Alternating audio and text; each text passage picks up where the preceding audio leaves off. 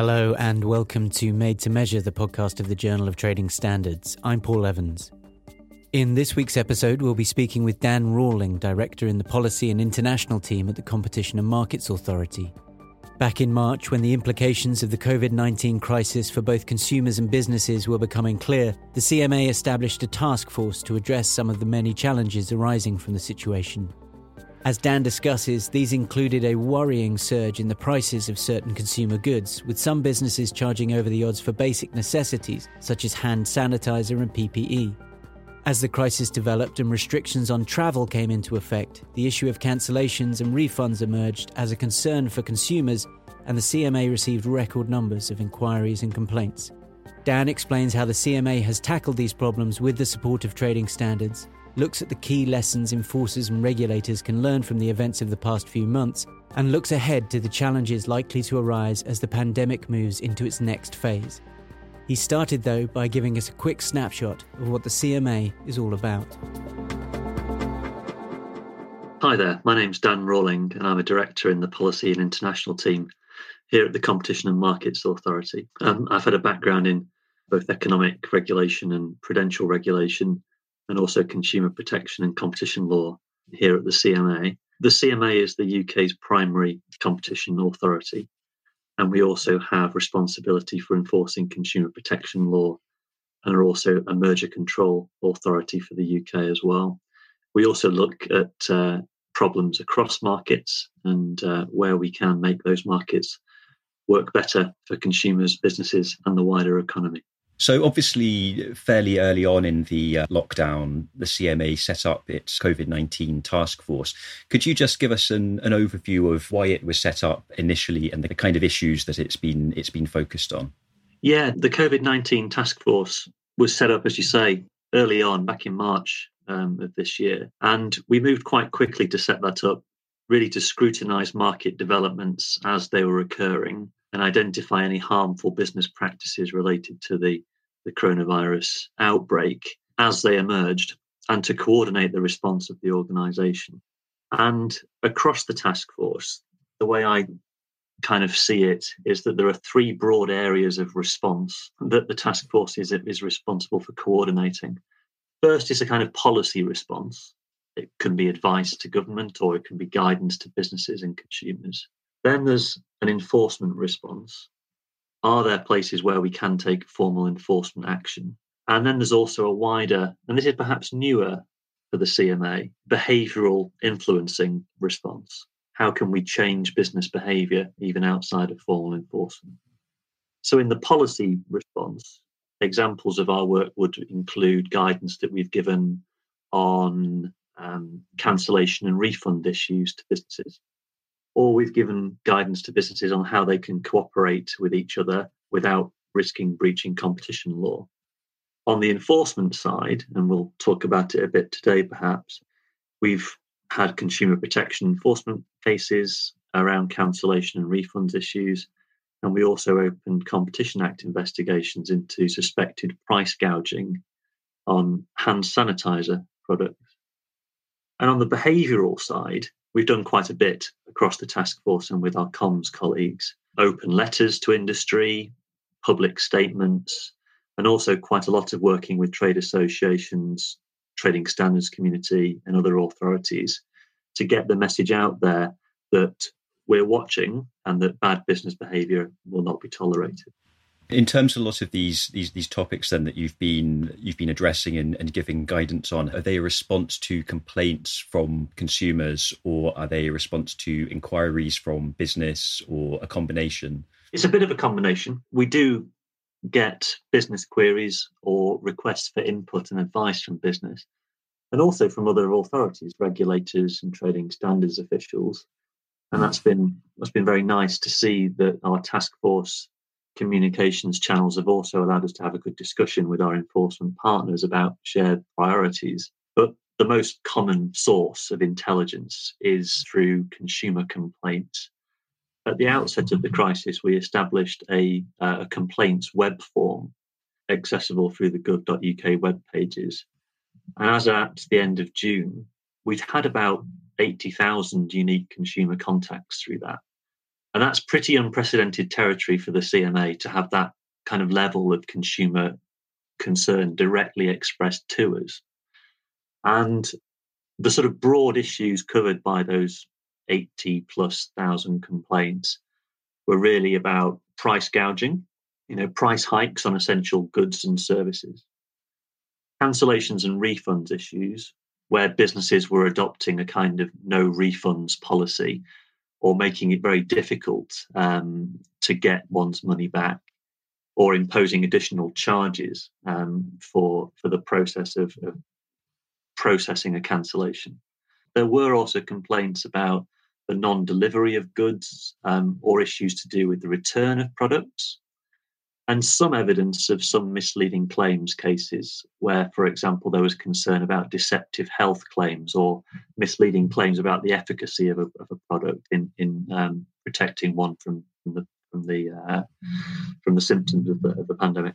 Have you found that the types of complaints you've received have, have changed as the as the situation has developed? Presumably, in the early days, the focus was perhaps more on on price gouging and perhaps now it's shifted more towards things like holiday refunds, etc. Absolutely right. I mean, that's that's exactly right. The initial focus of consumer complaints and the CMA's response was very much price gouging in the early days, but it's it's very much switched to cancellations and refunds issues, particularly around holidays and package travel, as being the major complained about issue.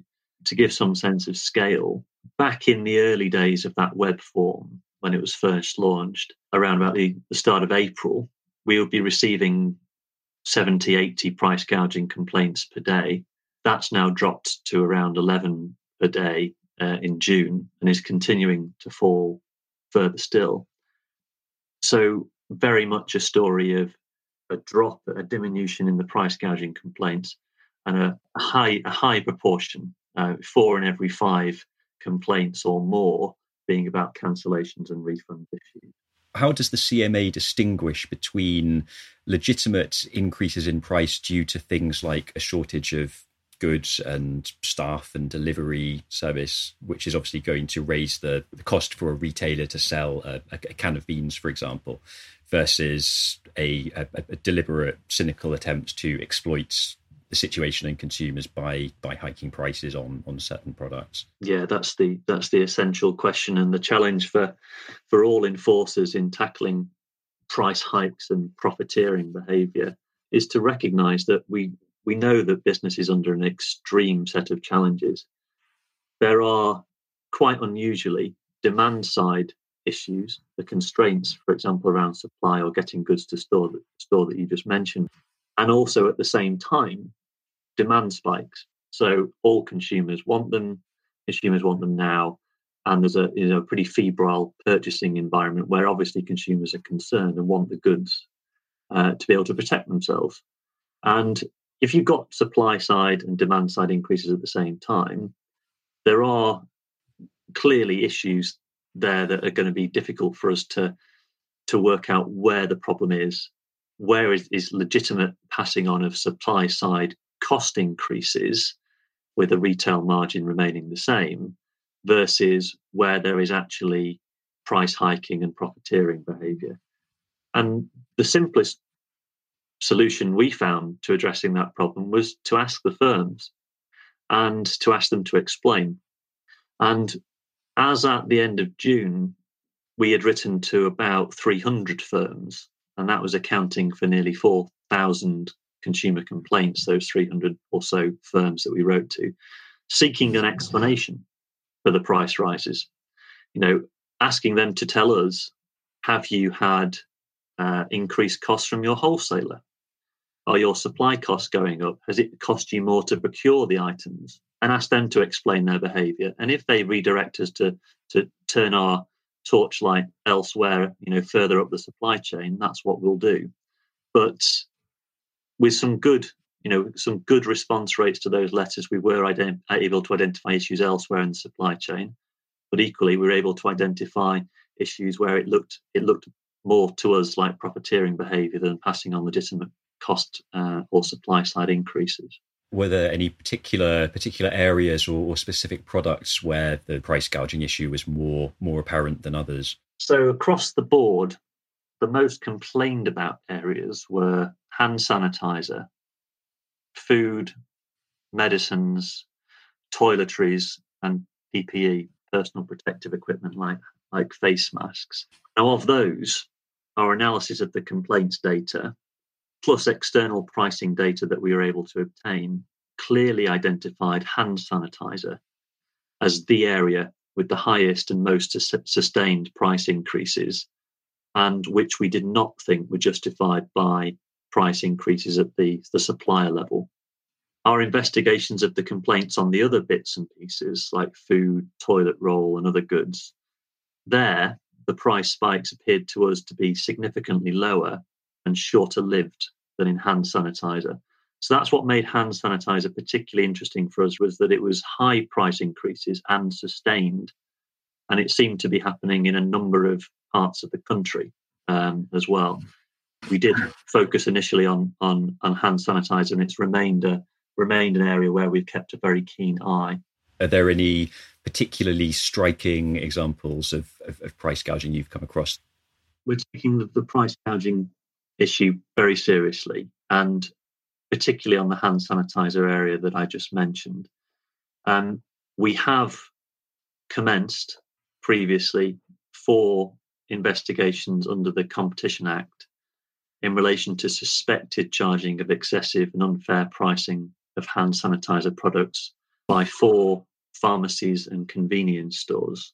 The update on our website at the moment in relation to those investigations shows that three of those four investigations have now been closed.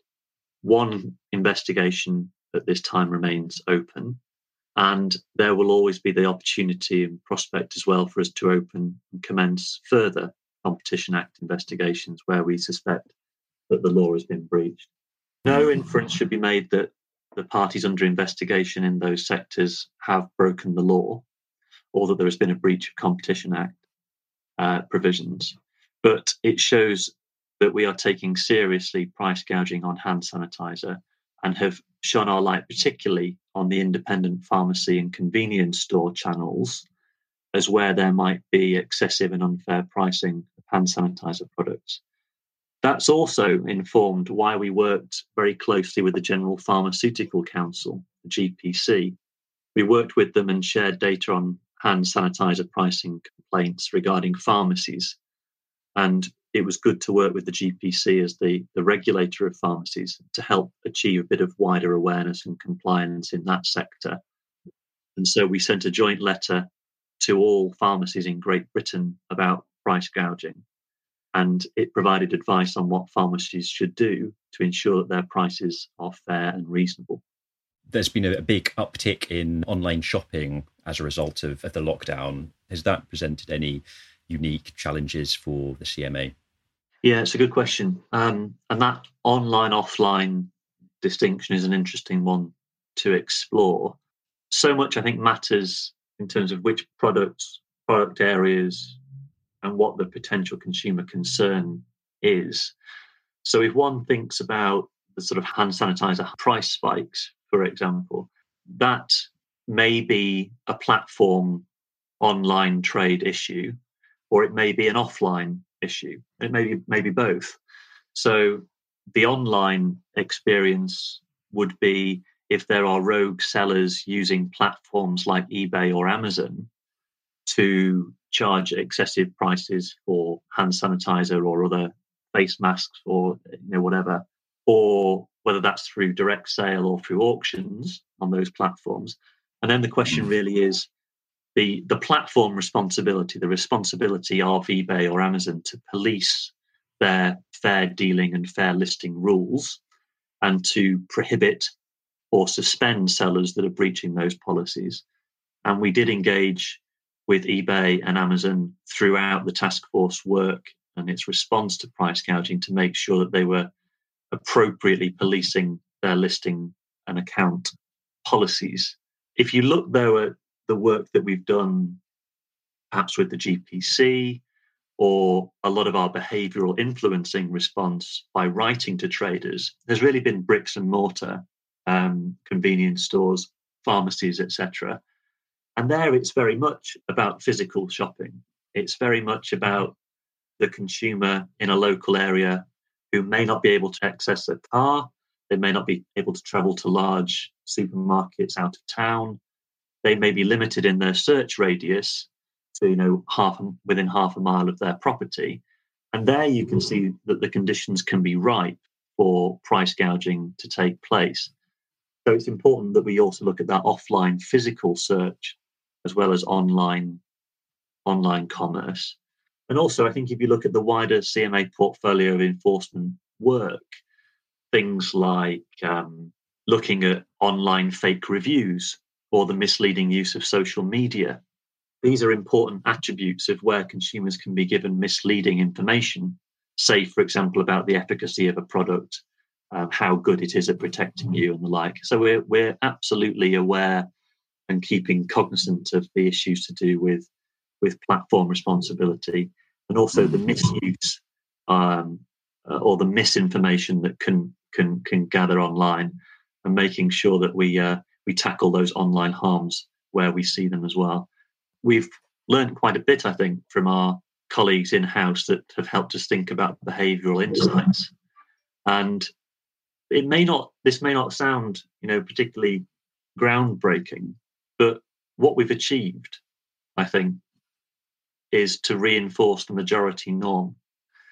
A lot of what we are doing here is writing out to companies and reminding them that consumers have complained about them and that there's a short termism here in price gouging. Those, those customers may vote with their wallets in the future. And we're reminding firms that the vast majority are behaving themselves and being responsible corporate citizens you know, only about two in every thousand UK companies has been complained about. And those that we are writing to, we're making that absolutely clear. And I think that's, you know, it's important for us to remember that as well as that enforcement response, we've got that behavioural influencing response in our armory as well. Have you found any any issues around businesses diversifying their offering as a response to coronavirus. I'm thinking, for example, places like pubs and restaurants doing increased delivery services, and there may be certain businesses which aren't necessarily conversant with their responsibilities in, in, in a certain area if they're stepping outside of their usual comfort zone, shall we say.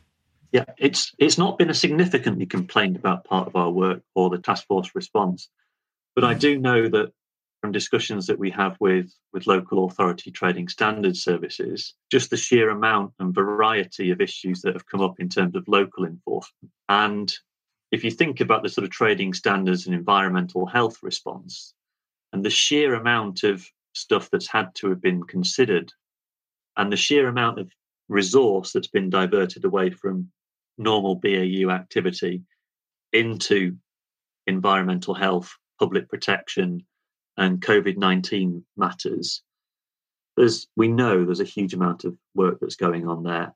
And I think it's been a pretty staggeringly good response from trading standards and environmental health teams in pretty torrid circumstances to deal with that. I think the stuff that bubbles up to um, the CMA through its uh, online web form has very much been about the price hikes and the cancellation and refund issues. But no, we are we are aware the particular variety and complexity of things that trading standards officials have had to deal with, because necessarily the firms are themselves trying to get up to speed with some quite knotty issues. And so giving guidance, um, perhaps in you know clear and accessible form and short form guidance, rather than you know the the, the hundred page treatise on a subject is all is all important as well. Businesses will have frequently asked questions, and where possible, we and other colleagues through, for example, the Chartered Trading Standards Institute have been looking at where we can give short form FAQ style guidance so that it lands with with real impact and clarity to firms that you know this isn't their day job perhaps we've sort of skirted around the issue a couple of times of, of cancellations and and refunds, um, specifically in, in, in terms of things like holidays and events, etc. What's the CMA's main the main challenges here? I mean, presumably again there needs to be a, a balance between protecting consumers and making sure that businesses aren't being penalised excessively for for things outside their control. It's a good question. And that tension, I do recognize. You know, I have heard criticism of the enforcement response for being, you know, too doctrinaire, too tough on on on businesses who obviously are going through a difficult time and you know the risks of cash strapped businesses perhaps going insolvent because of uh, a, consumer clamor for for refunds i would just i would just want to say that while obviously recognizing the difficulty that that firms are under we are talking here about consumers rights um, and entitlements under consumer protection law. And it's not ours for the CMA to waive those rights and entitlements. And I think there's also something here to say about the importance of consumer confidence. Consumer confidence now, but also in terms of the economic recovery from the crisis. And it's going to be ever more important that consumers know that their legal rights are protected and that their cash is safe. If they're, for example, putting a, a deposit or down payment on a, on a holiday, or they're they're thinking about uh, putting you know quite a lot of money out for a for a wedding, for example, or if they're um, considering other services which may be a big outlay for them.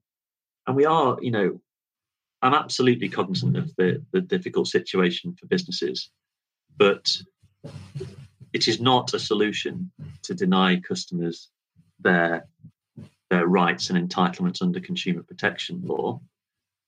Obviously, you can communicate to the customer the difficult situation the business is under, perhaps ask for some forbearance, perhaps encourage the consumer to consider whether they would accept a credit note or a, a voucher to rebook in future and how that would be a, a benefit to the business but ultimately making clear that they have the right to seek their cash back um, and to get a full cash refund where the service cannot be provided or is not provided because of contingencies related to COVID 19 that are outside of the control of the consumer. Mm-hmm. And I think that's going to be critical for consumer confidence going forward. And also today, um, looking at the consumer's perspective, that money which may be tied up in a holiday that someone can't have, you know, as well as not being able to go on holiday, that's money that they might need for other essential purchases. They might be out of work, they might have severe cash flow difficulties of themselves for themselves as well as as well as for the business that uh, is serving them. So I recognise the difficulty, but I think it's it's not our rights to waive, and I think it's important that there is fairness to the consumer one of the things which which seems to recur in lots of conversations I have with people is around the idea that the existing legislation was never designed with coronavirus in mind, and perhaps there there is a need for a new legislation around consumer protection and COVID nineteen. Is is that something the CMA has experienced, and is there anything particularly that you're you're, you're advocating or, or pushing for? Yes, we did work closely with the Department for Business on options for emergency anti price gouging legislation. And we provided advice to government in this area as part of our policy response. Ultimately, it is a matter for government to decide, but we did make the point that anti profiteering legislation could be a quicker and more direct solution than our existing competition and consumer protection tools. But thinking about the sort of wider, the wider reform of consumer protection law, the CMA has made the case for some time now for reform of the consumer protection regime.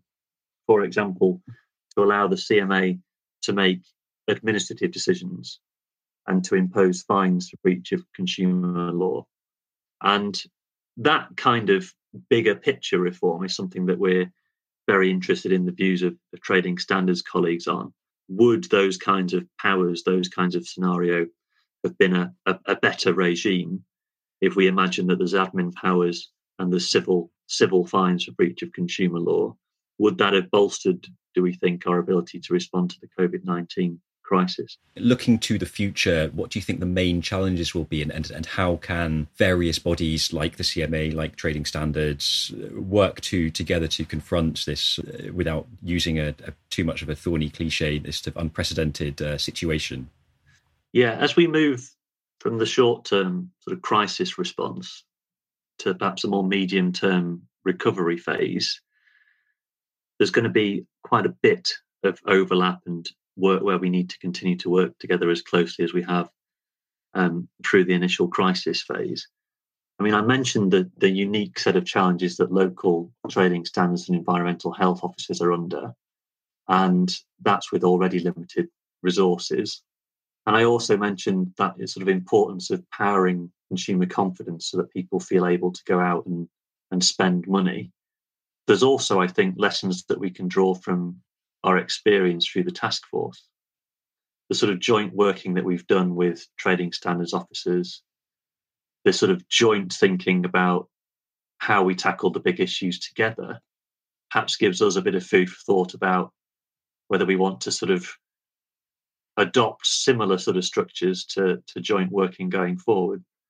Two real things, really, I think, are coordination of activity and sharing information. That's critical. But one of the particular strengths, I think, over recent months has been our collective ability to coordinate in key areas like cancellations, holiday rentals, price gouging, working very closely with trading standards officials. And it'd be good to build on that and maximize where we can we can share our, our, our limited resources and share information strategically through the consumer protection partnership um, and help establish shared priorities through mechanisms like the CPP. That's one area. And I think another area is interpreting and giving guidance on consumer law and collectively trying to do a bit more to help understanding, to, to populate understanding of how consumer law applies. CTSI, for example, issued guidance and obtained uh, expert counsel's opinion on how consumer law might apply to price gouging. You know, what, what does it say about professional diligence? What does it say about aggressive practices? And there's perhaps more we can do in that kind of thing, you know, interpreting and giving guidance on consumer law across the profession but also to businesses and consumers in understanding what the law says as well. So those would be my sort of lessons from the task force: coordination uh, of activity and how we work together on publicising and promoting consumer law and what it says. Well, just just finally, then, if, if Trading Standards wants to get in touch to share some ideas, if, if anyone has any queries, how can they do that? Yep, you'll find some contact details for the COVID 19 task force on our webpage on gov.uk. There's a collection of resources there about the task force. I'm also very happy to, to have any approaches directly. My name's Daniel Rawling. It's daniel.rawling at cma.gov.uk. Um, and I'm sure that we'll meet through fora such as the CCP or other opportunities where we can we can network um, and talk about our collective experience of the, of the COVID 19 crisis. And my colleagues across consumer policy and consumer enforcement interact with trading standards colleagues quite regularly. So don't be shy about telling us what you think about the, the task force and how it's worked. Well, that's it for another episode. Thanks to Dan Rawling for speaking to us, and thank you for listening. We'll be back again soon with another episode. In the meantime, if you have any ideas or suggestions for the podcast, or you just want to get in touch, send us an email to made to measure at jtsmag.uk. Don't forget to like and subscribe on iTunes or wherever you're listening to us. Until next time, goodbye.